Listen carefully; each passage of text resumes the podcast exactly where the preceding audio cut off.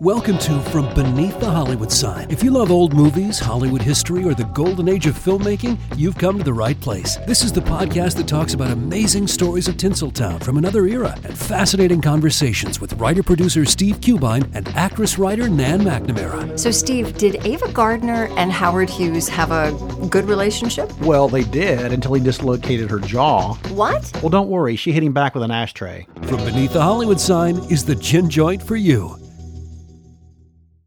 The world is filled with many questions, such as Did giants exist? What is junk DNA? Does it mean that you're trash? Do you ever wonder if aliens have underwater bases in our oceans and that's why there are so many UFO sightings off the coasts of islands all over the world? How serious even is climate change and when should we start building our rafts? Hello, everyone. You may recognize me as Gabby from the History of Everything podcast. And my name is Bruna, and you don't recognize me from anything yet. Together, we're two scientists who explore the answers to these questions and many, many more in our new podcast, Mystery, Mystery of Everything, Everything. available everywhere you get your podcasts.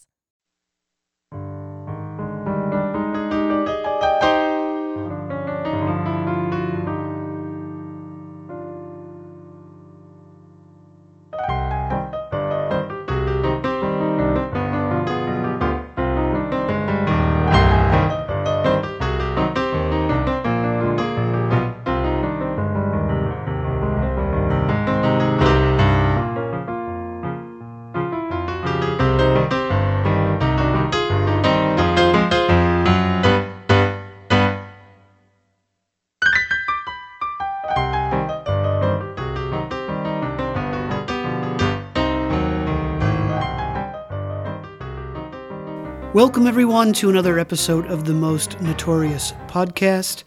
I'm Eric Rivenes, and so happy that you are tuning in.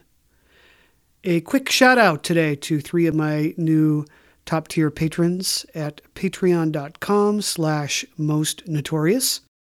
Nicole and Trevor, yes, I appreciate your support greatly. It helps me keep this thing floating. Same to Molly, you're awesome. Appreciate your continued support, and I hope that you enjoy the new exclusive bonus episode I just released about a murder I've been researching for about 20 years, about a 1937 torch murder in St. Paul. For anyone interested, head on over and become a patron for this bonus episode um, and ad free versions of every episode of Most Notorious and Minnesota's Most Notorious. All right, on to the show.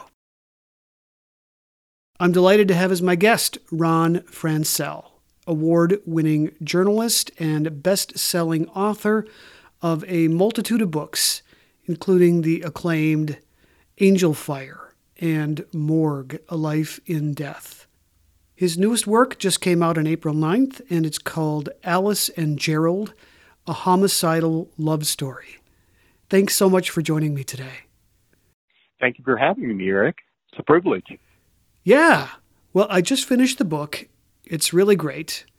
Uh, the first thing I wanted to ask you was about something that you mentioned in your acknowledgments at the end of the book. Um, you grew up in Wyoming, and the events in the story happened in Wyoming. Were these events something that you remember hearing about when you were younger? Were they ever mentioned on the news? No, actually, um, you're right uh, that that I grew up here. This is this is my heart earth. This is this is my home, and Wyoming has always represented to me a kind of sanctuary. Um, when I was a kid, when I was a teenager, about the time these crimes start to happen, um, I'm a I'm working in summers uh, on, on construction jobs and in the oil field, and I'm bumping up against these this kind of people, and in th- these kinds of places. Uh, so I know this landscape. I know the mindscape intimately. Uh, it's it's part of me. Uh, did I know about this case? Absolutely not. This case was pretty much a secret for 40 years. There was no, uh, there was certainly no news stories. There were no investigations because there were no murders. Right? It was, uh, it was not a case. It doesn't become a case in the public's consciousness until well into the 21st century when things start happening and dots start being connected uh, between all these missing people. Uh, so it's it's I'm well into my crime writing career. By the time I or anybody else knows about this case, uh, I was working on another book, Morgue. You mentioned it earlier.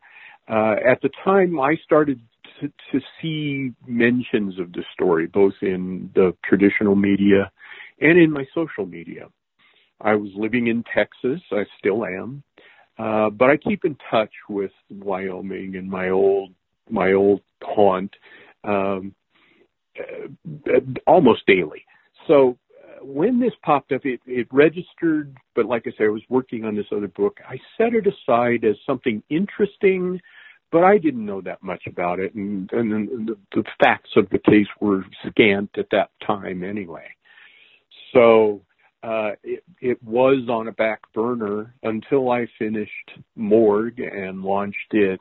Then I came back to this one, and I very soon found that this was actually a bigger story than I ever imagined, both both in its American crime story sense, but also in a greater, more literary, more complex, universal sense. And we can talk a little bit about that.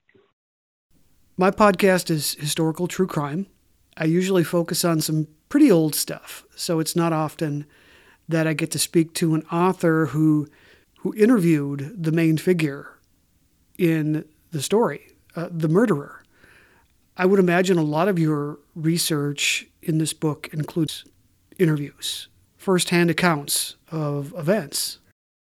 It does. And in this particular case, I interviewed more than 150 people with only two or three vital exceptions I talked to everybody that's mentioned in the book. If I didn't talk to them, they were either in prison and didn't want to talk, or they they had died. And there are there are a lot of those people in there because you're talking about a case that literally spans four, maybe five decades, um, where uh, it is historic in the sense that it goes back that far into the early 70s, but um, Eh, eh, along the way, eh, you're dealing with memories that have changed and have been embellished over the years. Um, that's just natural. So uh, I think my journalism experience serves me well in uh, triangulating the truth. You know, you talk to two or three different people, and if you get three different stories, you have to talk to another one. You have to talk to a few more until you have a story that that looks like it's uh, probably the truth. Uh, so, th- yeah, I think the research part of it uh, is is not only a, a result of my journalism experience, but it, it's part of the narrative nonfiction uh, that that I write, and it it requires this uh, sense of authenticity, this sense of genuineness, because it is true. It's absolutely true, but we're couching it in kind of um, a, a dramatic storytelling fashion instead of a repertorial uh, newspaper inverted pyramid style. So you need those details. And so there's no other way to do it except to put your boots on the ground, go out there and look people in the eye, knock on doors, uh, smell the air, feel the dirt, uh, and try to try to gather as much of that narrative dust that settles on everything uh, and makes the story real. Yeah, so I'd like to start with Gerald Uden, if you don't mind. Uh, some of the experiences he had early in his life, experiences that shaped him into the person he would become, the person that becomes such an integral part of the story. Yeah, he does. And uh, Gerald is a, a Midwestern Nebraska farm boy. Uh, he grows up in a very small town with a very uh, close family uh, in a in a way that I, I guess fits our uh, beliefs about that Midwestern life experience, and and he is all that. He's kind of a, a, a farm boy, country kid who isn't isn't particularly book smart nor street smart. He uh, he's he's average at best in probably every way. Um, he grows up. He he enters the Navy, and when he gets out of the Navy, he he's lost. He uh, this is during Vietnam, although he's not in in Vietnam. He's uh, stationed around the United States, but uh, when he gets out, he's lost. Uh, he's not really sure what he wants to be when he grows up. He doesn't really have the tools, say, to go to college or to get a really uh, high paying job or important job. So he, he becomes a, um, a maintenance man and a, a sort of low level mechanic at a Wyoming mine. He comes out west seeking freedom uh, seeking something that he doesn't even know he's looking for. But uh, at that that time in Wyoming, there was a lot. There were a lot of people doing that. They were following the oil booms or the uranium booms or the the coal mining booms, and they were coming and going with regularity to the point where somebody could be here today and gone tomorrow, and you really didn't care you didn't notice. Uh, it was just a way of life. So Gerald is out here doing these things, and and uh, he doesn't drink. He doesn't have many friends. He likes to hunt. Uh, he lives in a trailer park. Uh, he's uh, in every way kind of at the lower end of the spectrum, um, and uh, it's it's from there that this story kind of begins. Yeah, you, you talk about people getting lost in Wyoming. And, and reading your book, you, really get that feeling of isolation, these wide open spaces. It becomes very important as part of the narrative, uh, especially when they're looking for bodies later on. It's an untamed wilderness in the 70s, isn't it? Kind of how we perceive Alaska to be now. Well, and Wyoming still is. Uh, I think the only thing that's really changed about Wyoming is maybe the people have grown up a little bit more. Maybe more roots have been put down instead of being a place that you traversed on your way to someplace else or a different mindset or any journey that you can think of. Um, I think there are more roots put down now, but I don't think the landscape has changed and and you you talk about the landscape and and really I personally from Wyoming now living in a urban center of of Texas um I think Wyoming is uh, literally and figuratively a foreign country to to most of the rest of the world, particularly the east and west coasts. Uh, it might as well be a crater on the moon. Uh, so it's it, this this vastness, this emptiness, this loneliness actually plays a role in the story, and we tend to give it uh, in the in the West. We tend to rely on the landscape and the climate and the weather for everyday decisions. Every day, you're thinking, well, what's the weather going to be like today? What are the roads going to be like? Where do I have to go from here? So, that being the case, then there's no reason why that landscape shouldn't get uh, sort of a, a leading role in this story because it does play a leading role. It's a it's a kind of conspiratorial role um, uh, some of my early, one of my earlier books, uh, also set in Wyoming.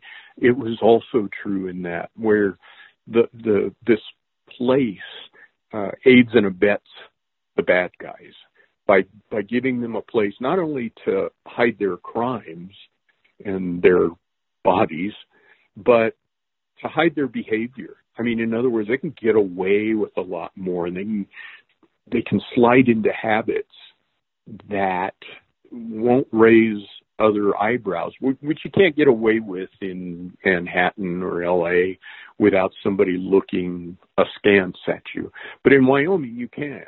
You you can live the life you wanted to live. So uh, that's what I wanted to do, and which you sense there is that that I wanted to give the landscape this conspiratorial role and paint it just as I would any other character, a human character, as a, a fully formed, uh, three-dimensional, uh, almost human thing. And as you point out, it it uh, it becomes an obstacle in the investigation, which we which we just discussed, last 40 years. Uh, the, that inaccessibility, that remoteness, uh, is part of the frustration. So you, you document some of his early relationships, but one that became very significant to his life and the story was his courtship and marriage to Virginia Martin. Can you tell us how they met and how that relationship developed? Up to the the point of meeting Virginia, Gerald has already met and very quickly married and almost as quickly divorced two other women. So when he meets Virginia, he uh, fairly quickly believes she will be his third wife. Uh, they meet because Virginia has an old gun that has been passed down in her family. Uh, she uh, she knows that Gerald in the small town where they both live. Um, she's been told that there's this guy out in the trailer park uh, who's really into guns, really knows a lot about them. Maybe he can tell you what this gun is worth. So Virginia takes her old gun over and knocks on Gerald's door, uh, and that's how they meet. And as with his earlier relationships, uh, Gerald very quickly falls head over heels for Virginia, who has two young boys of her own. Um, it's it's important to know about Gerald that that he wants a family. He wants a wife. He wants uh, the, the the stereotypical relationships and stability that that he saw in his family. Um, and here's a third time, here's presented to him a woman with her own children. My God, that's a ready-made family. And he's he's struck very quickly, and and they marry. And uh, you know, Gerald, by this time, well, maybe I, I think starting much earlier, Gerald sees himself as a sort of John Wayne character. He he sees himself to be a protector. He uh, a, a cunning and powerful and heroic guy. Uh, he's not, of course. He's just a farm kid, but that's the way he sees himself. And so, in a sense, he's rescuing Virginia. He's rescuing these two little boys. And when they marry, he adopts these two little boys, Richard and Reagan, uh, and very quickly they begin calling him daddy. Uh, and he and Virginia are, for a time, happy. Uh, and he has lived out his dream to have a family, uh, to be the protector, to be the powerful father figure that he really always wanted to be. And he's taking his new family fishing. They're doing regular family things. He's got a new mother in law named Claire. Claire Martin. Yeah, who is very close to her daughter and grandsons. And then so- suddenly something shifts, right? Virginia leaves, and you hint at what her problem might be. But, but when she comes back, she's a completely different person, very standoffish, and it just crushes him. It does, and you're right. Uh, Claire Martin, her mother, lives in the same town. Uh, she she manages a little laundry, and um, Virginia is her only daughter, and Richard and Reagan are her only grandsons. They're the last people she has in the world. Uh, Claire herself was a Rosie the Riveter type person in Pennsylvania during World War II, and she was in, in, sort of an adventurous woman when she brings Virginia as a little girl out to Wyoming. She carries a a, a, a rowing scull on her on the top of her car because she likes rowing and uh she's a little different in a in a, a kind of praiseworthy way. She doesn't care what you think. She's going to live the life she wants to live. Uh the problem is that it's it's on the margins. You know she's not making a lot of money managing a laundry. Uh, the family isn't well off, and Virginia kind of floats between jobs and and does whatever brings in money, and then ultimately has to support these two little boys. Uh, Virginia goes off during her marriage to Gerald. At some point, uh, within the first 18 months, I think, she goes off, goes back east. She's from uh, Pennsylvania originally, of course, she goes back east, ostensibly to visit family. And she's there for a long time. And when she comes back, as you point out, um, she's distant. She's cold. She's she's lost some of her uh, affection for Gerald. Uh, she uh, is, is is so distant from him that he suddenly feels he has lost number three. Um, this is devastating to him, and ultimately they do. They they are divorced. Uh, he loses his two little boys that he had adopted. Uh, he loses Virginia, and he here we are again, back to the trailer park, back to the solitary life, uh, and believing that he's such a loser that he can't even keep three women, any one of three women, interested in him. But he has a good job. He, he's able to to pay some child support to Virginia. Yes. But not long after this separation slash divorce, he meets someone new. Yes, very quickly. A woman named Alice Prunty.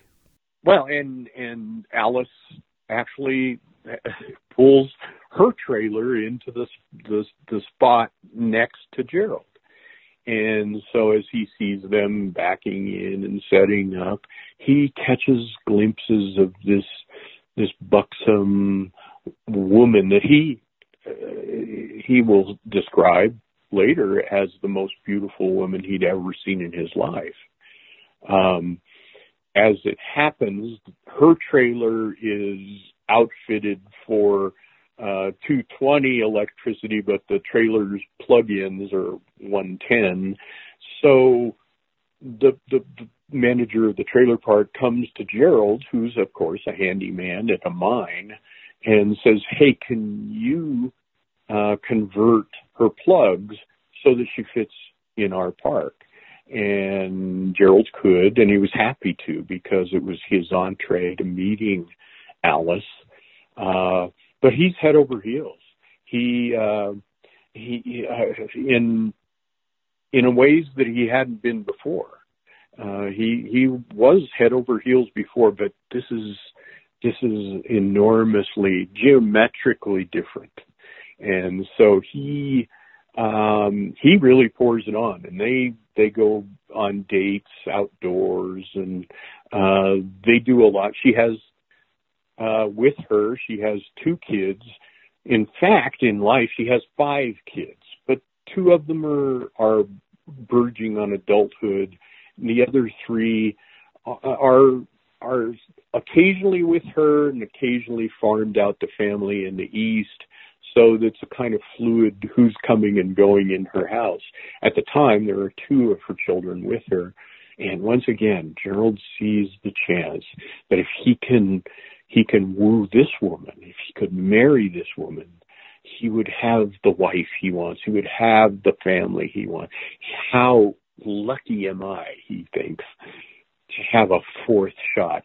And I promise I won't screw this one up. And that that becomes kind of the the, the, the driving character trait in Gerald Uden. Uh, he doesn't want to lose this woman. This this has to work. He can't be a four time loser. So it does. Gerald and Alice very quickly fall into bed. Um, and he believes she's the greatest love maker he's ever known. But after their first session of lovemaking, Alice tells him a strange story. She tells him how she had had an earlier husband who abused her and abused her baby daughter. Uh, so in a in one of his abusive rages, she killed him. Uh, Gerald um, uh, doesn't blame her for that. You, you're being abused. Uh, he got what was coming to him. I don't want to waste time on that. Well, I want to make love again, and and that, that's that's sort of their life. Um, and they they of course court for a period of time, not long, and then Gerald marries Alice, and once again, Gerald has a family. But the problem is his old family isn't far away now, and Alice thinks Virginia is too financially demanding. And in Alice's mind, her life would be much easier with Gerald if Virginia and her children were no longer in the picture. Correct. Correct. And so this tension starts to build, and you've got this incredible couple of letters that you print in your book, just shocking in their content.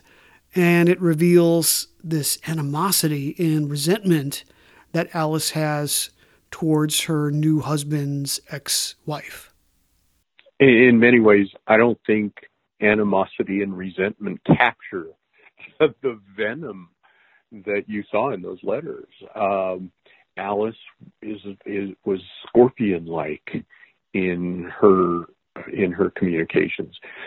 Virginia wanted more child support.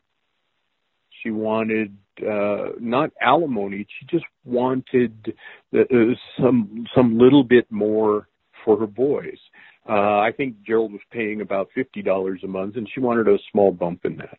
Even if they doubled it, it's only a hundred dollars a month. To Alice, who was raised Catholic and who had her own um, flaws and perversities and insecurities, uh, th- that was intolerable because it was taking money out of her pocket uh, not just Gerald's, but her, the families and hers. Uh, she also had this very strong feeling that ex-wives uh, are out. They're they're they're not in your family. They're not in your circle. They're not in your world anymore. Uh, there's a story I tell in the book of them being at a Christmas party when one of Gerald's earlier ex-wives simply comes over and says hello, and Alice flies into a rage. But now we have Virginia who's asking for money and writing letters and threatening legal action. Alice gets involved with, as I say, these venomous communications to Virginia, and things kind of spiral out of control. Uh, and Alice uh, ultimately puts the ultimatum to to Gerald: "You fix this, or I'm gone. Now, remember, Gerald desperately doesn't want to be a four time loser. He will do anything to keep Alice, to keep this family that, that he was, that he got when he shouldn't have gotten. Um, he is susceptible to that kind of a, of a threat. Do something here or I leave. Uh, and that's about where we begin to see this story kind of unravel. Yes, for sure. There's this weird dynamic going on where there are these custody issues. He's giving Virginia and his adopted sons the cold shoulder. She and the boys end up coming back to Wyoming to be closer to her mom, which really ratchets up the tension, doesn't it? Well, it does. I think Virginia had gone out to the east hoping to kind of disconnect from Gerald uh, on her own. That she, if she could find work out there and support her kids, she would be away from him. She wouldn't be so dependent on on him and his money. She could be away from Alice, who of course was treating her terribly, um, and she was biting back. so there, there, was there was a lot of tension there, and uh, but Virginia went out east hoping that she could find a job and support herself and her boys and be disconnected from Gerald. Unfortunately, it didn't work. At some point, she decides she's got to go home. She's got to live with her mother. She's got to get back on her feet, and her mother could help her do that. She uh, doesn't welcome that she'll be back in Gerald's circle but there's this other thing. That's where she begins to uh, ramp up her requests for more child support and that sort of thing. Uh, and things, uh, things that were really bad before turn uglier at this point. And um, like I say, that sets the stage for Alice's ultimatum. Uh, and then we see then we see what comes next. The storm broke in Chattanooga one night in 1906 when a young woman was the victim of a violent crime. From that moment, the city knew no peace for four furious years. At the center of the storm was the notorious inmate Dave Edwards, who was awaiting trial on murder charges. After a high profile case threatened to go cold, the desperate county sheriff did the unthinkable by freeing Dave Edwards from jail and deputizing him to track down the fugitive. Grievous Deeds, Four Years of Fury in Chattanooga, Tennessee, written by Kimberly Tilley, narrated by Samuel Burst, is the most amazing true crime story you've never heard. Listen to Grievous Deeds, the audiobook, available on Audible, iTunes, and Amazon.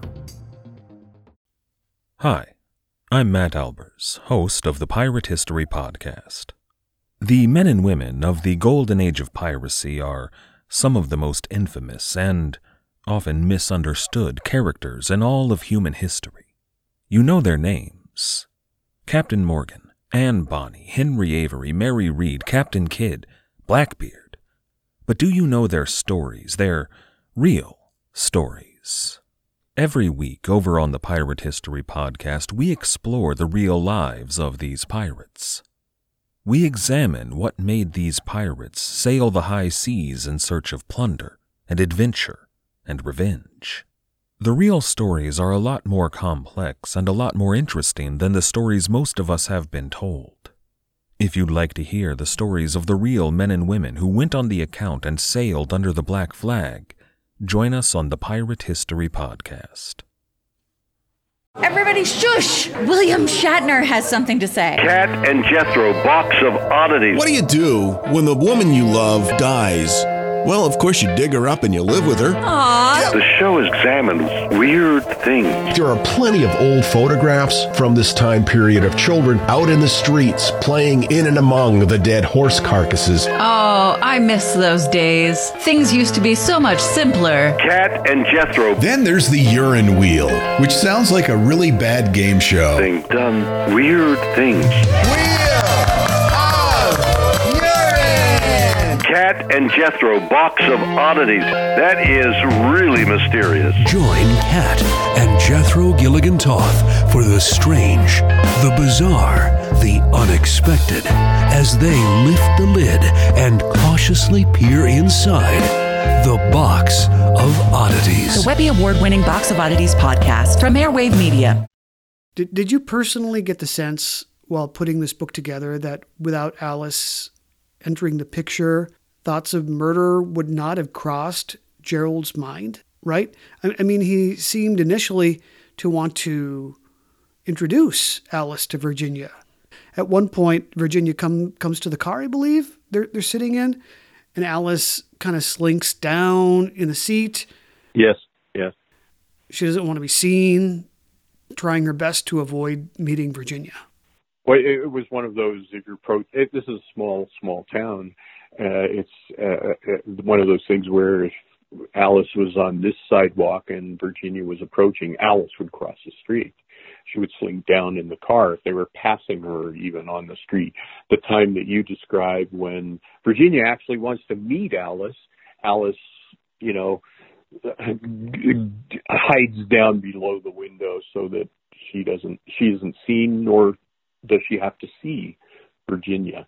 Um, it's it's at that level. I think the level of Alice's uh, the depth of Alice's feelings about Virginia can't be underestimated. I or I can't be overestimated. I think she uh, is is insecure in a way that we can't we can't imagine.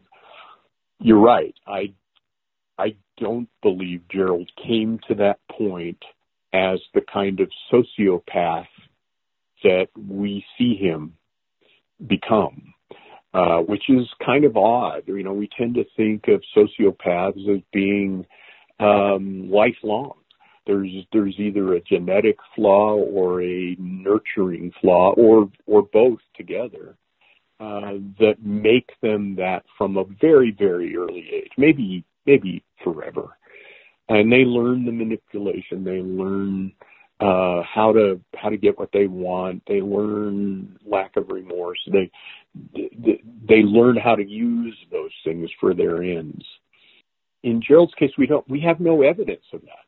He didn't kill anybody. He didn't really do anything. He was just kind of an odd, uh, uh, sort of semi-socialized guy uh, who was kind of a doofus, wasn't looked well upon by his coworkers, but not as a killer or anything. He's just odd. And then along comes Alice, uh, who is a true sociopath, or proves to be, because we start to see some of her stories unraveling. We start to see things like the ultimatum that she makes, and and then the the casualness of her reaction to it. So I guess the that's a long way of saying I think Gerald becomes sociopathic uh, because he learns it from Alice. He he adopts that mask because it's the only way he can keep Alice in his life. Alice, on the other hand, is a true sociopath, and she realizes she has the biggest gift in the world, and that is uh, a man who will do anything she wants, uh, and that's the uh, that's the gas that gets thrown on the fire here. So Virginia, I think if I remember right, she left some things back east. Yes. Yes. And and she needs to go back there. So out of the blue, Gerald offers the use of a trailer. Yeah, that's right. Yeah. Could could you tell us what happens after that? Well, as you said, she she had left a lot of furniture and things. She'd, she'd come back to Wyoming in her rattle trap car and uh with her little boys and didn't have room for these things. So she left them there and she needed to go back and pick them up and bring them once again to Wyoming. So um she had casually mentioned that to Gerald one day um, because they did talk. They they he did like his kids and he occasionally saw them. It's just they never bumped up against Alice. Um, knowing that and knowing he had this this order, this command from Alice to take care of this, the the the the, the scheme started to take shape. Uh, he didn't know at that moment what he would do to fix it, um, but it was starting to come together. So he he knew he had to be close to Virginia in some way, uh, in a place where he wasn't going to be seen. Uh, we talked about Wyoming in that earlier.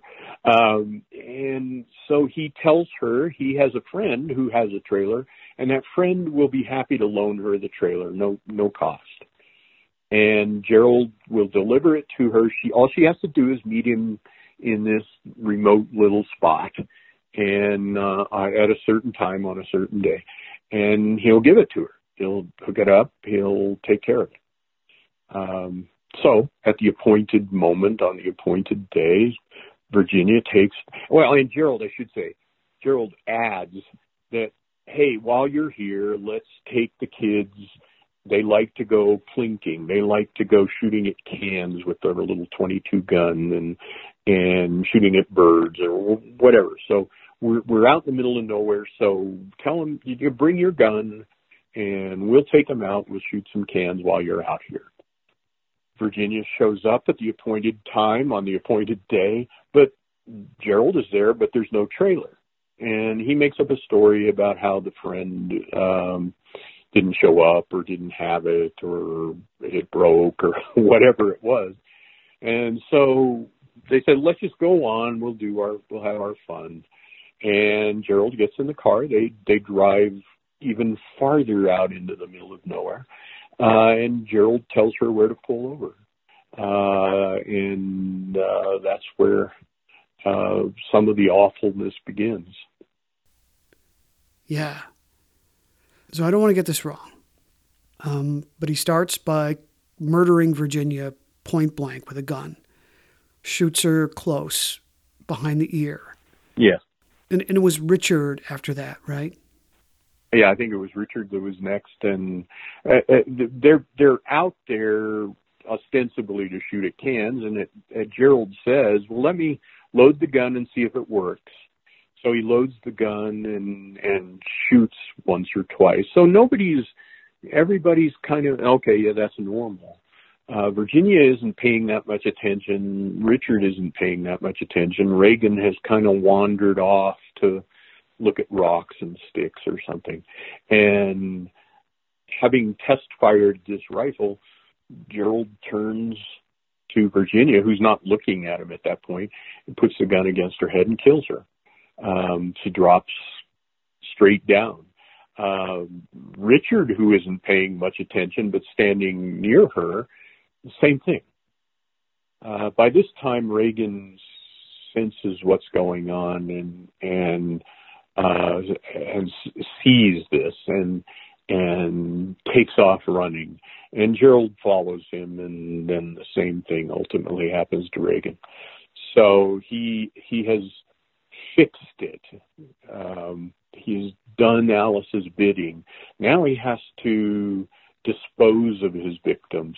Nonetheless, he's he's proud that he has done this quickly and relatively painlessly, uh, and that that he, he thinks he's going to be able to cover this up. And he's right. He's able to cover it up. Uh, the bodies are disposed of. Um, and uh, he gets away with it. At first, police believe this is just a missing persons case, despite Claire Martin, the mother, pressing them to to get more involved, to look closer.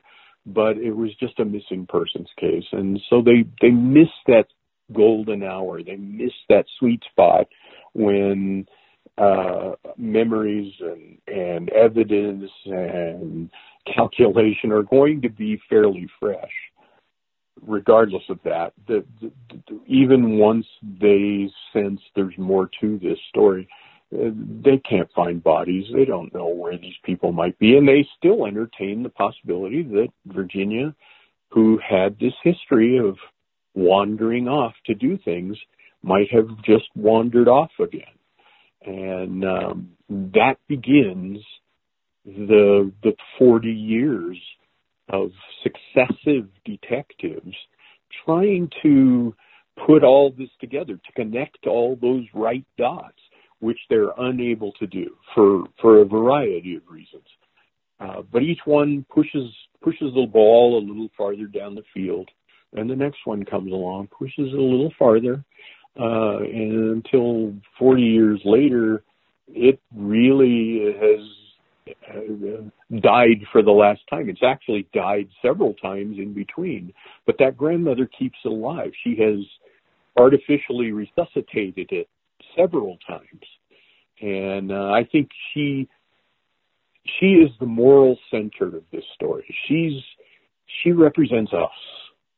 She represents the way we would feel if one of our loved ones, or God forbid, three of our loved ones, uh, were suddenly missing, and and we knew that it wasn't an innocent explanation. We didn't know what the foul play might be, we just knew it was foul play. Um, and so she keeps this investigation going, even when those successive detectives over time uh, let it die for various reasons. She never loses hope. It falters there toward the end, but she never loses hope. Gerald is, is pretty clever. He seems to have thought through this quite a bit. He knows the Wyoming landscape pretty well. He tries his best to cover his tracks, and from the accounts you give, he does a pretty good job of it, with a couple of exceptions. Um, he attempts to trash Virginia's station wagon after the murders, and he can't quite get it over the cliff. Well, that was his plan was to take it up into the mountains to a very rugged, remote spot that he was familiar with from his hunting, uh, and that he would push it enough that it would just roll on its own into a very deep canyon, you know, a thousand feet down, uh, and never be found because nobody goes in there. Uh, and he believed that that that would be the, the the sort of icing on the cake of his crime that that this erases them completely. Nobody will ever know. Nobody will ever be able to figure it out unfortunately when he pushes the car it on, veers to the right on its own for whatever reason and becomes hung up on a, a large rock a boulder. Uh, he can't get it off so he he he tries to burn it basically. He tries to set fire to it. Um that fails.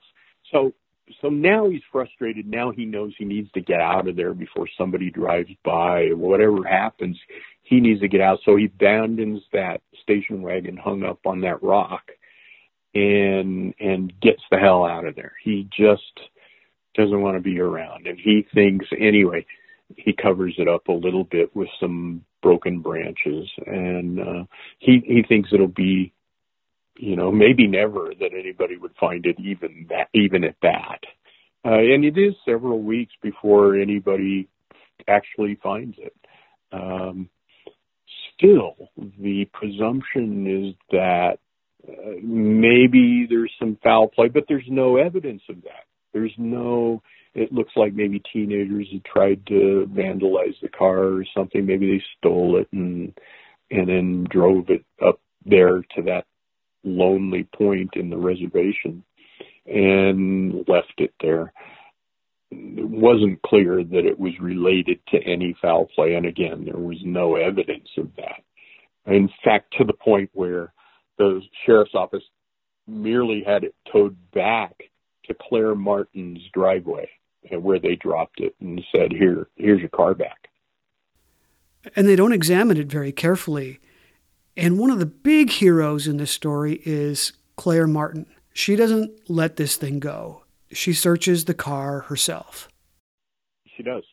Yeah, the, the, the sheriff's department looked at it casually, looked in the windows, you know, examined, you know, just very cursorily. They didn't there there was no scrapings or collection of any of the carpeting or any, anything. They just looked at it and said, "Yeah, this looks like somebody stole a car and then left it here." And so again, they just had it towed down and dropped in her driveway and say, "Here's your car back."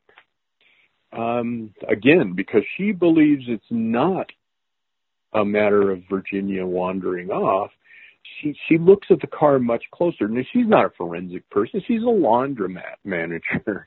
Uh, she's a grandmother. She she has no experience looking for forensic evidence. Um, but she finds some things that that uh, pique her interest and and to a certain degree uh, pique her fears. And so she calls the sheriff's department to come back and look at what she had found. And uh, when they do, um, their eyes are opened and they, they actually find evidence in this abandoned car that suggests there was foul play. Uh, unfortunately, had had anybody been arrested for this foul play, any defense lawyer in in the world, the the least capable defense lawyer, uh, would have won the case on the simple on the simple fact that uh, the, chain of custody of this evidence had been broken when they dropped the car in her in her driveway and walked away. So while they do have now some physical evidence, it, it only informs them that that maybe there's foul play involved. Uh, for the first time, they're feeling that. But remember, this is before DNA. This is 1980. Uh, this is before DNA. This is at this point we have some rudimentary blood typing. Uh, we have fingerprinting, and those are sort of the big tools we have. We don't have computer databases. We don't have DNA. We don't have the rise of any number of forensic sciences.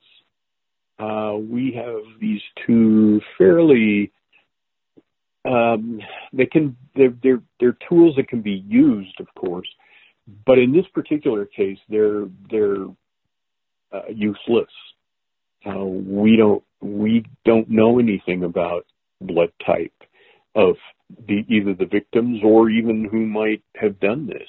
We don't the fingerprints we do have tell us nothing. Uh, so uh, the forensic evidence wasn't of value the only thing of value was finding biological material in the car that that diverted their attention from a missing persons case to foul play. So when does that happen? There are lots of investigators that, that cycle through this, but when does this really solidify as a true murder case? I think when they start to question, and, and Gerald and Alice are early on, fairly early on, are people of interest to the to the authorities. Uh, but we're talking about a very small sheriff's department in a very small county in a very sparsely populated state. They they didn't have the kind of manpower that we see on TV. Um, they were they didn't have the kind of training of people we see on TV. So so there were a lot of uneven things going on. However, the the first suspicion is when Gerald kind of gives some statements that are suspicious in nature about the the uh, where the car was left and uh, I think he makes a statement too about uh, I, you know the grandmother was the last one to see them alive. Well, at that point, who was assuming they were dead? Certainly hadn't come up in conversation. Uh, there were a lot of things that he said that that that made them uh, suspicious of him, but in and of themselves weren't weren't they weren't guilt. They weren't expressions of guilt. They were just odd odd expressions, and uh, so that's that's about the time that they're starting to think there's some stuff going on here. Then um, Claire Martin starts receiving odd letters, ostensibly from Virginia, telegrams and letters and cards that that all said all purported to be from Virginia and saying, "Hey, I'm okay. I'm just doing i'm just on a walkabout i'm just vacationing i'm just getting out of things. I've run into some trouble here. Don't worry about me. And uh, at that point the, the, authorities kind of settle back into a belief that okay maybe it is a missing persons case until they discovered that some of these letters have been coming from a house in Illinois that happens to be owned by Alice's daughter. And so now we flip back to the possibility of murder. so they're back and forth on this several times. Needless to say, they the, the right dots aren't presenting themselves, and and they're definitely not being connected. Uh, but their suspicions about Gerald and Alice are heightened the local prosecutor convenes a grand jury. They present evidence to the grand jury. Uh, Gerald and Alice appear at the grand jury and plead the fifth, uh, you know, several dozen times. And they, they're all released. And at that point, the prosecutor feels so uncertain about all of this. They don't even ask the grand jurors for a verdict. They simply say, Thank you for your time. We don't think we have anything here. Thanks for coming. Goodbye. At that point, knowing the suspicion that has fallen on them has suddenly turned serious, uh, Gerald and Alice sell their their farm out in the middle of nowhere, Wyoming, and they move to Missouri, buy another farm, where I hate to say this, but they live happily ever after.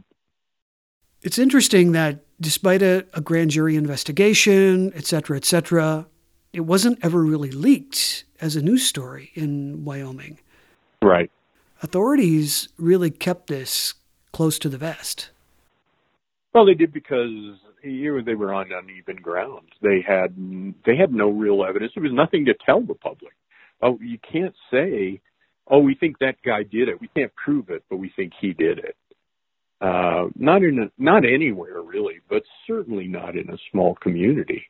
You you don't point a, a random finger at somebody. So uh, that and the fact that we don't have bodies, the fact that, that we we don't even have a murder weapon.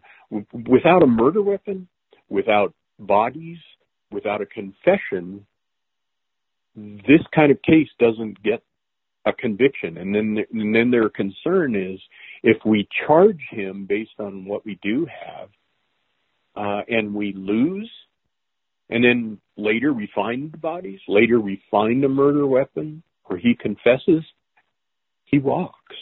Double jeopardy doesn't let us bring him back in and try him again. So that was playing a role in their decision too. Yeah, I wanted to ask you about the lack of physical evidence. He does a, a pretty good job of, of not leaving any tracks. He destroyed the gun, right? Except for the barrel, right? No, in fact, it's the barrel of the gun that gets obliterated. Um, oh, oh, right. He he is. Remember, he is a maintenance man at a mine where they have a big furnace, uh, uh, an industrial-sized furnace that that turns to turns any material into to slag. Uh, you know, it's just these little chunks of of nothingness, and that's what he does. He takes the gun apart, puts the the the action or the metal part into that blast furnace, uh, and uh, the wood part he simply buries um, in a place that even he can't find again. Uh, so yeah, so even if a murder, if that murder weapon would have been found, it probably wouldn't have. It would have. It could have been used as evidence, but it still wouldn't have connected all the dots. Um, the the fact that this weapon will never be found um, makes that profoundly impossible. Uh, so, so we've eliminated one of the, the crucial pieces of evidence right there. And as as we tell in the book, um, uh, another piece of crucial evidence is the, are the bodies themselves. And um, uh, Gerald has has effectively done the same thing with them. He hasn't burned them in a blast furnace, we don't think, uh, but uh, he's he's put them in places that that he believes nobody will ever discover them. And without spoiling everything, I can say um, nobody ever has. He does actually move the bodies around a bit, correct? He he hides he hides them at first, and then second guesses himself. He does. The first location is a hidden little place when he goes out there to move them to a more remote place, he, he finds them decomposing. Right, and and uh, you know there are some grim parts of this story that have to do with that. uh, suffice it to say that Gerald is nervous that he will be discovered. Even out in the middle of nowhere, he's worried that somebody will stumble across uh, these bodies um, as hidden as they were. Uh, Gerald believed that he only wanted to tell one lie. He felt it was it was easier to manage if he could only tell one lie. Uh, and that one lie was that that he didn't that Georginia never showed up at that remote spot where she was going to get the trailer. That they had made this appointment, but that she never showed up. And that was his one lie. And he was proud of that. But by the time they moved to Missouri, which is really only months after the murders, um, he has told more lies and is becoming a little a little more like juggling, you know, crystal. Uh, he's not.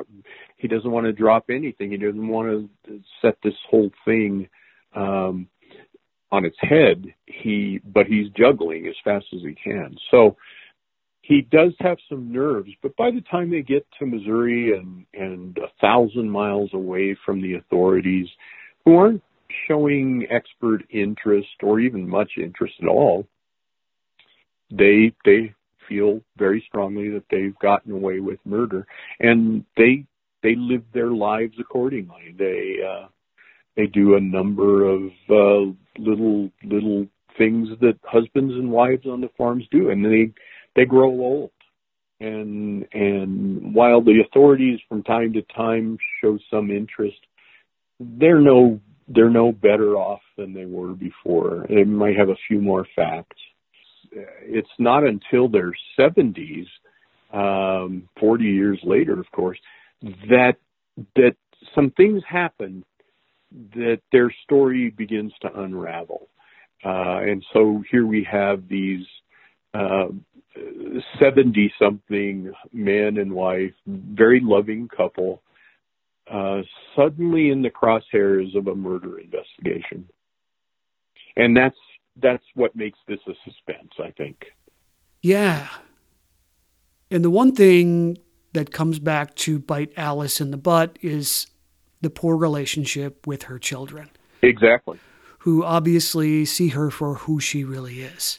The same confession she'd given to Gerald, the one where she told him that she'd killed her former husband, she'd confess this to all of her children as well. Alice the thing to understand about Allison, which I think uh, that your listeners and readers of this book will will begin to see as the story unfolds, is that she's she's a narcissistic sociopath, and because of that, it's important for her to let you know what she has done. It's not enough to keep the secret and say, if I say nothing, I'll never get caught. In her case, she has to tell you. It's part of what she needs out of this. Uh, one of the things that I learned from a forensic psychologist uh, who was part of this story, who knew, who was familiar with Alice and Gerald's story, uh, is that that that the crime isn't over uh, when the when the murder has happened. It's not over until uh, the the criminal stops deriving whatever whatever they're taking away from it. And in Alice's case, she needed to tell people, and she was selective about those people, but she needed to let them know. She wasn't unburdening herself. She needed to let you know how smart she is. She needed to let you know how uh, merciless she is, whatever the reason and it was the fact that she had told uh, some of her children when they were very young uh when when they really couldn't have done anything about it. But then when Alice and Gerald are in their 70s then those children are now grown ups and they're they've been carrying around these ghosts for a long time. And these ghosts have haunted them in perverse and um, debilitating ways. So that's where we begin to to begin to get traction on this, and that's where the authorities begin to get traction on this. Uh, at least, well, when one of these kids comes forward with this vague, vague memory of something his mother once told him a long, long time ago. He doesn't have the details, but he knows that there was that something happened and there was a murder. And all of a sudden, remember that case with Alice killing the earlier husband? That takes center stage. So uh, that's where things start to fall apart. Uh, but as I say, Gerald and Alice by this time only have to stick to their story. And uh, these 70 something uh, elderly people, churchgoers, Gerald was an amateur painter. They they walk free. They they finish out their days, them knowing what they've done, but nobody else knowing. Uh, all they had to do was tell the same story they had always told. It's interesting that Alice's killing of her former husband, Ron Holtz, was, was the catalyst for the eventual prosecution of Gerald for the murders he committed. Her killing her husband, it, it seemed to be in self defense against a, a, very abusive husband. And it got me thinking that if she'd just called the police immediately after she'd killed him, she probably would have been acquitted um, or, or not even tried. Don't you think? Uh, no. I personally, I don't think so because I know Wyoming in the early 1970s. There's no 911. There wasn't any 911 anywhere, but certainly not in Wyoming. Uh, Wyoming valued uh, self-reliance, uh, valued that independence. Um, there, there, there was there was a feeling, and I think a primitive feeling about domestic abuse uh, where maybe a lot of cops, certainly a lot of sheriff's deputies, thought, you know, if a woman got knocked around, she probably deserved it. Um, there's no question that Ron Holtz, that husband number two, uh, number three, I'm sorry, this husband number three was was abusive. He was a drug addicted, uh, uh, paranoid schizophrenic uh, veteran door gunner from Vietnam. Uh, he had checked into a VA mental ward uh, where Alice happened to be a licensed practical nurse. And because, of course, that he's perfect marriage material, uh, she falls me- immediately and madly in love with him, and they run off and get married. And that lasts, a, you know, four or five weeks before she uh, says that she was being abused by him. There's no doubt in my mind that she probably was. But what we knew about Alice now is that she wasn't going to stand for that very long. And uh, yes, I believe he was abusive, but at the time of his death, there's no doubt in anybody's mind that uh, he was asleep. he was he wasn't abusing anybody. Um, uh, so this wasn't one of those um, immediate self-defense kinds of things. This was more a, uh, um, a premeditated uh, way to neutralize any future abuse. Whether it was his abuse that put Alice off, or that she just didn't realize there you know she realized finally that he was not the man she wanted to be married to so she needed to get rid of him. Uh i don't know. I mean i i tend toward the latter instead of the former that that this was solving a problem. It wasn't abuse. This was about solving a problem that it was just alice wanting something else.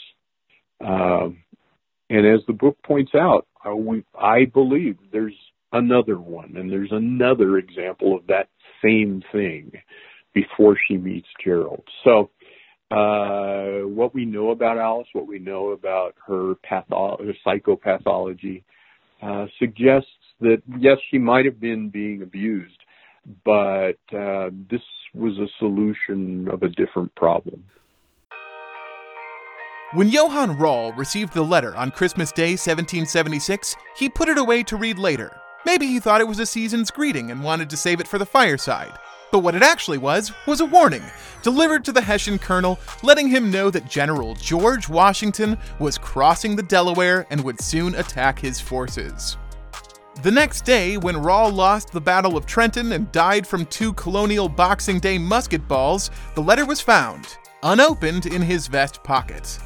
As someone with 15,000 unread emails in his inbox, I feel like there's a lesson there. Oh well, this is The Constant, a history of getting things wrong. I'm Mark Chrisler. Every episode, we look at the bad ideas, mistakes, and accidents that misshaped our world. Find us at constantpodcast.com or wherever you get your podcasts.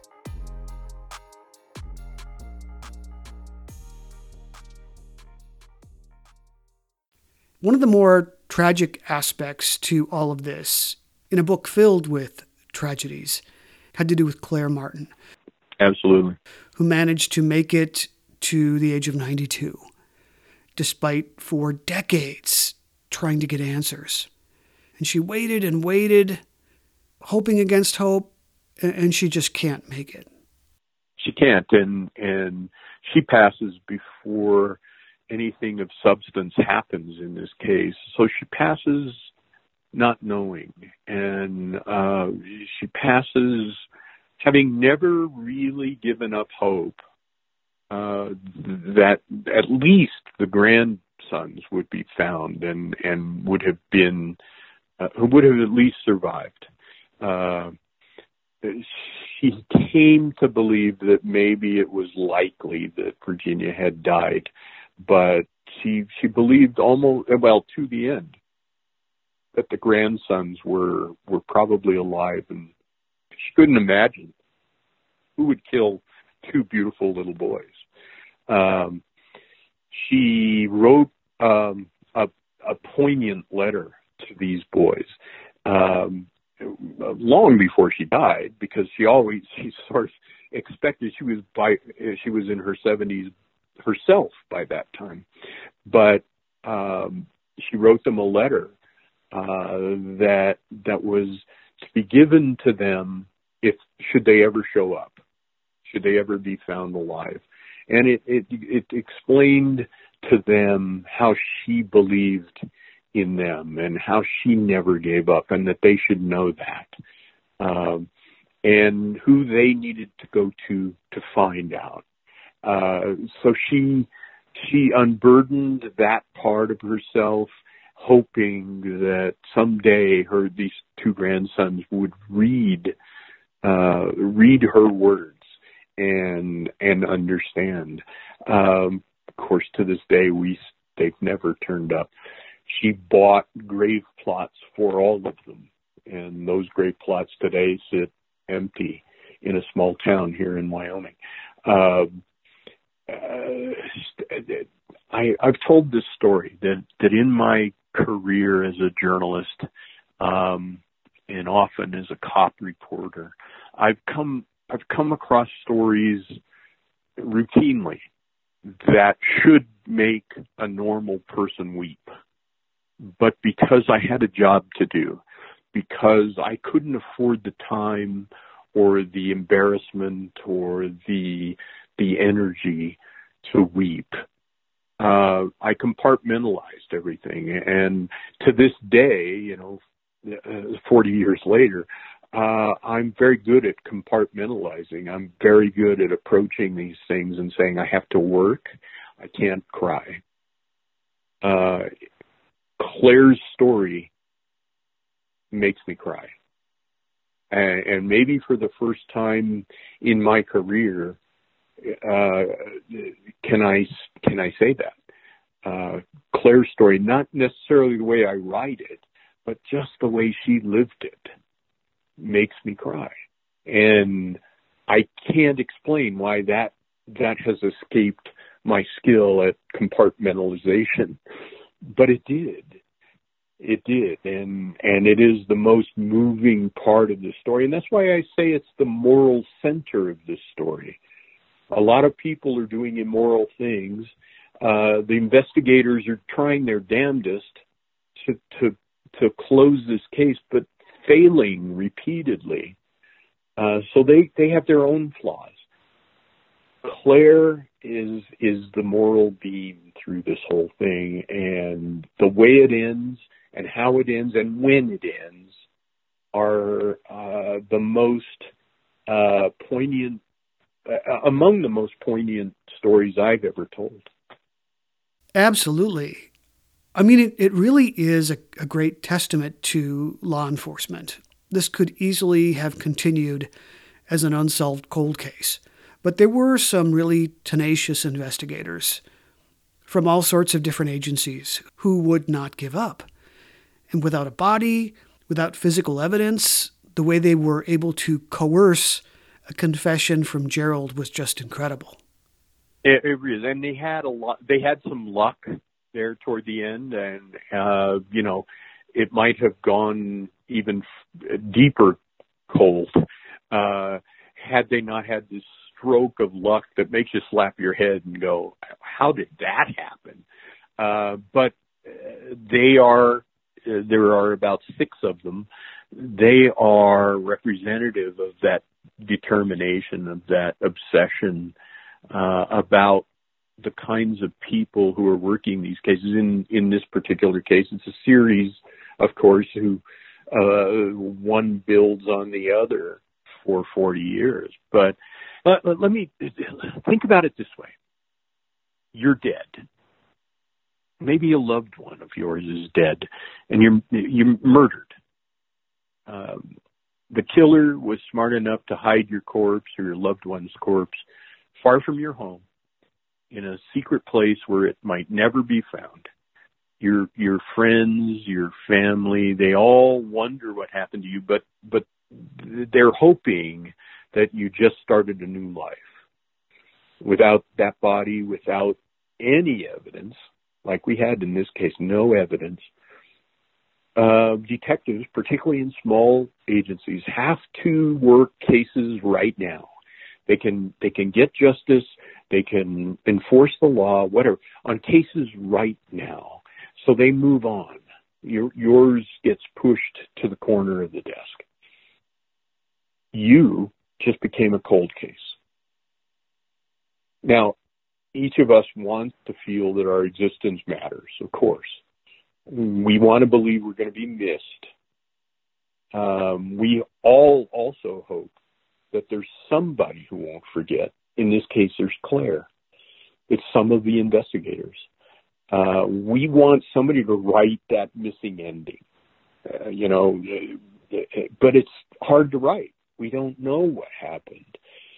If you happen to be luckier in death than you were in life, it's going to be one of these passionate, maybe even obsessed detectives. And they're going to pursue your case even past the time when their sheriff or their captain or their wife or their friends are saying, cut it out, let it go.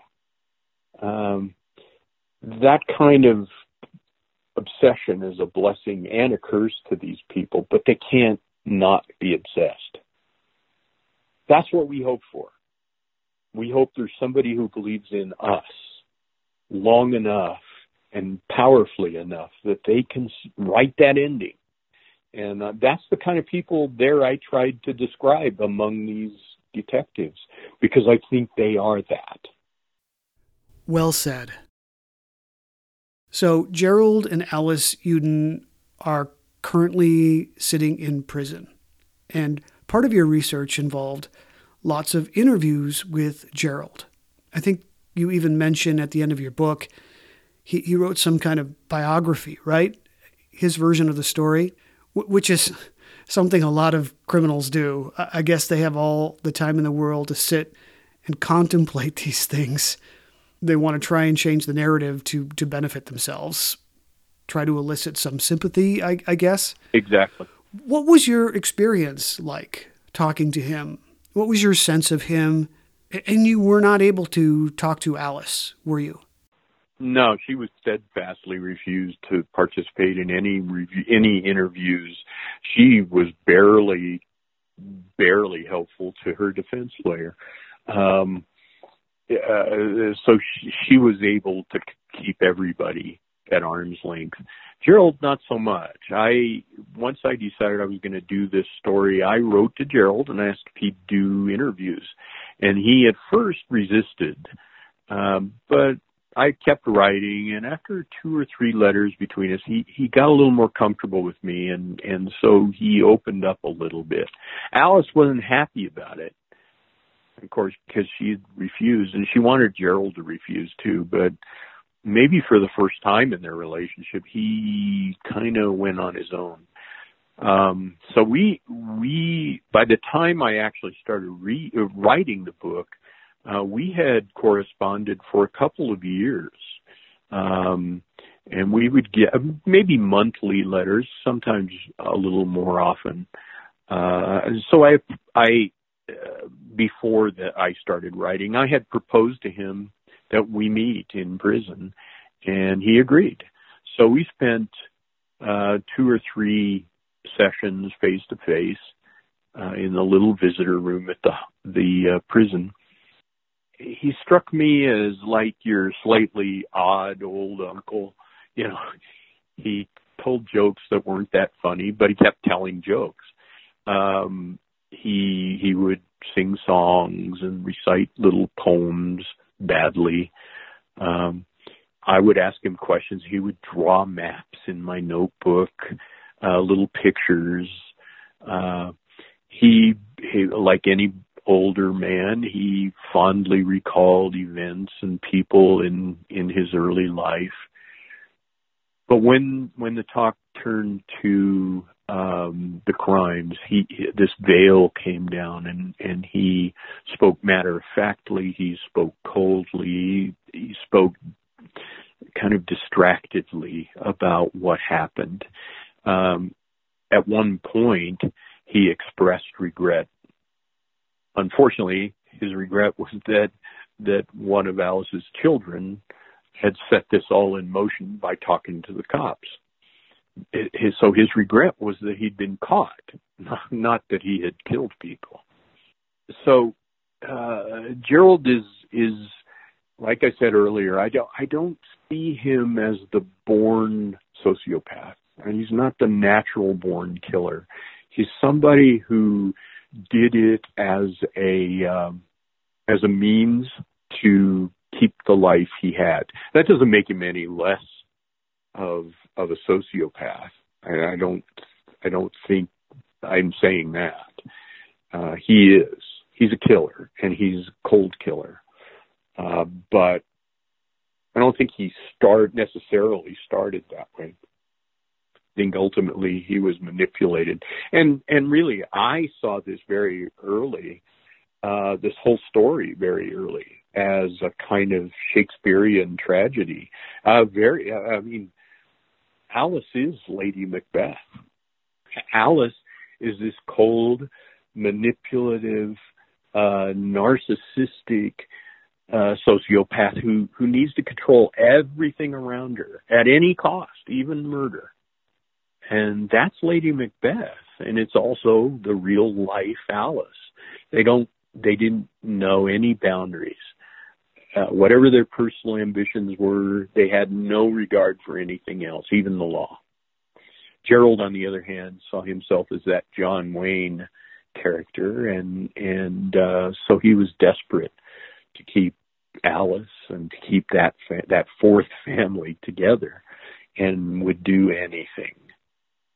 So, uh, because of those parallels to the Macbeth story, there are allusions uh, hidden throughout Alice and Gerald. I wanted it to have this literary quality, this this uh, a story that was as complicated as the investigation. Uh, but I didn't want it to be inaccessible to the ordinary true crime reader, who who generally likes more austere storytelling. So uh, those deeper themes are there, and if if if, if you know Macbeth, you see these things all throughout the book. You'll see little references and you'll see little words and themes that that refer back to that. But they're hidden and they certainly don't make it inaccessible. You're not reading Shakespeare language. You're reading an ordinary American crime story. Uh, I just like those deeper stories. Are you getting a copy of your book to him? No, I can't because because true crime is usually one of those things that the prison is pretty pretty finicky about. Oh, of course, they, they sure. you can send all kinds of books. Uh, you might even be able to send um, uh, naked pictures. I I don't know, but uh, true crime definitely. Uh, one of my true crimes, uh, The Darkest Night, is on the uh, the banned books list at the Texas Department of Corrections. So, so yeah, uh, you know, it's um, it's very difficult.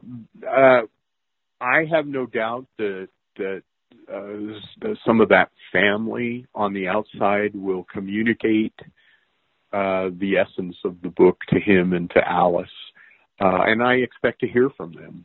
I expect to hear from the family, and I don't expect it'll be fondness, uh, but it's true and uh, the depth of the research that went into this um, it was unprecedented for me. I was given uh, uh, complete access to 40 years of the case file, uh, and without restriction. Uh, so That's pretty uncommon. It is. It, it, was unprecedented. I've never, as a journalist, had that. Uh, and it took some doing. It took some some lawyering on my part, uh, but ultimately uh, I was given everything from day one of the missing person case. I have the missing person report. Uh, when Claire Martin goes to the sheriff's office and said, "My daughter is missing," and then I have the much later. I have the video of Alice's interrogation. So uh, from alpha to omega. It's uh, the depth of the research has has been, like I say, unprecedented. So, if Gerald and Alice have complaints, they're they're either marginal, insignificant details, or it's just their their view of something. But let's let's be real both of them have either confessed to or been convicted of these deaths. Uh, there's there's uh, every reason in the world for them to tell stories, uh, and in fact, even after this conversation that we've had, I can confess that I don't necessarily believe the stories that Gerald tells about these deaths. Uh, and that's explained in the book about uh, in sort of grim detail why I don't think he I, I think he might not be telling the truth. Do you have your own theory on what happened? Yes, well, not my own. I, you know, other people have this theory, but okay, sure. But uh, my I subscribe to it, and again, I don't want to get into spoilers, but um, I don't necessarily think things happened the way Gerald says they happened. And the way this story unfolds, that it, it depends on everything Gerald said. It, it sits on that foundation. It's just that now, after being immersed in this story, immersed in the details, and and being immersed in the, the psychopathology and the forensics, I believe something else. And I believe the story Gerald tells is maybe not it. And that would explain, too, that veil that I was talking about. When we talk and he describes these crimes and that veil comes down and he's suddenly more distant, he's suddenly more matter of fact, uh, that might be because that's the story he made up. And he's just speaking it again for the hundredth or the thousandth time. Um, or, or it could be a coping mechanism to help him distance himself emotionally? It it could be. It could be. The, but but yes, it could be. Um, but there are details that are gleaned along the way that will lead you when you read this book. It will lead you to other scenarios, and some of them make more sense than others, and some of them, or at least one of them, I think, makes more sense than the story we're telling here.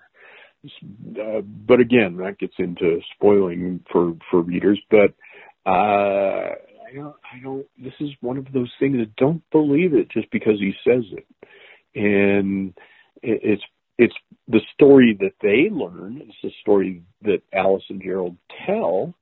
It's what the investigators are hearing along the way. I'm just coming to the conclusion later that maybe it isn't like that. Maybe it's something else. And again, I'm not making that up myself. That's an opinion held by better criminal uh, interrogators and forensics people than I am. Uh, but I don't know that we'll ever find out which of those stories is is genuine. Uh, there there are three bodies that have never been found. Do you think his account of his murders of Virginia and her boys was an accurate one? Mm, I think he murdered Virginia and her boys, but in a different way. and and maybe maybe it happened at a, in a in a, a kind of ambush out in the middle of nowhere, the way he describes. Right.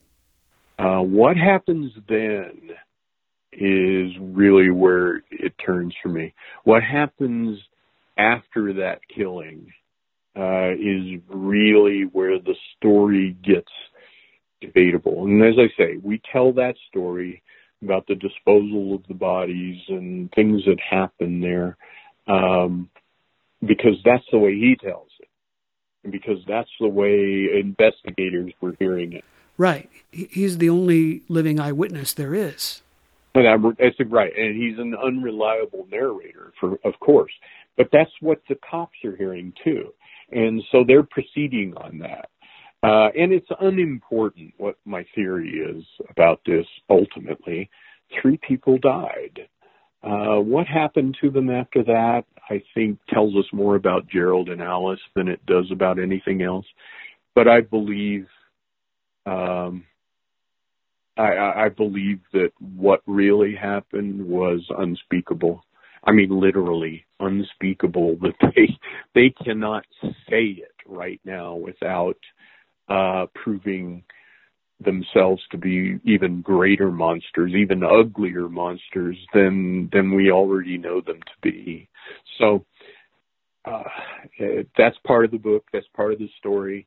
Uh, but we shouldn't we shouldn't lose sight of the fact that these three people are dead. They were murdered. I have no doubt they were murdered by Gerald and or Alice. Uh, and they're gone. And we've never found them. I, I wish we could. Uh, when we do, if we do, uh, they'll be buried in those little grave plots that Claire bought for them and some of her ashes will be buried with them. And that that right there uh, is would be the best ending to this story uh, that I can imagine. Well, this has been great. How do you suggest people get your book? Will it be in bookstores across the country?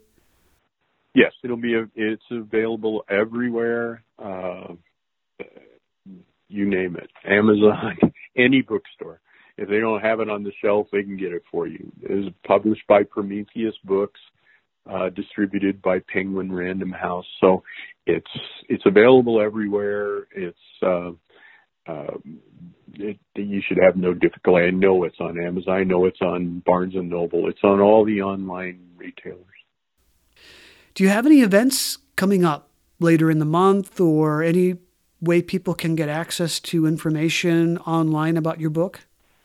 Yes, my website is ronfranscell.com. Uh, my my touring schedule is on there. In fact, I'm in Wyoming right now. Uh, I normally live in San Antonio, but I'm in Wyoming right now to start a book tour uh, here that'll be about a week long, and it will take me to the places that are uh, at the epicenter of this story. I'll be talking, you know, to people who knew these people. In some cases, I'll be um, uh, reunited with investigators, with other people that I've I've interviewed and who are players in this story. So uh, there, there, there's some great benefits there beyond the promotion of the book. But yes, I'm I'm here for this coming week, and then I have some other events scheduled in Texas, and there'll there'll probably be other events scheduled as we go, probably well into the summer. So uh, if if there are, they'll be posted under the events uh, calendar at my website. Perfect. Well, well, thank you again so much for your time. Eric, you did a great job. I appreciate the time you're giving me. Oh, appreciate that. Thanks so much. Thank you. Again, I've been speaking to Ron Franscell, and we've been talking about his book, Alice and Gerald A Homicidal Love Story. This has been another episode of the Most Notorious podcast, broadcasting to every dark and cobwebbed corner of the world. I'm Eric Rivenes, and have a safe tomorrow.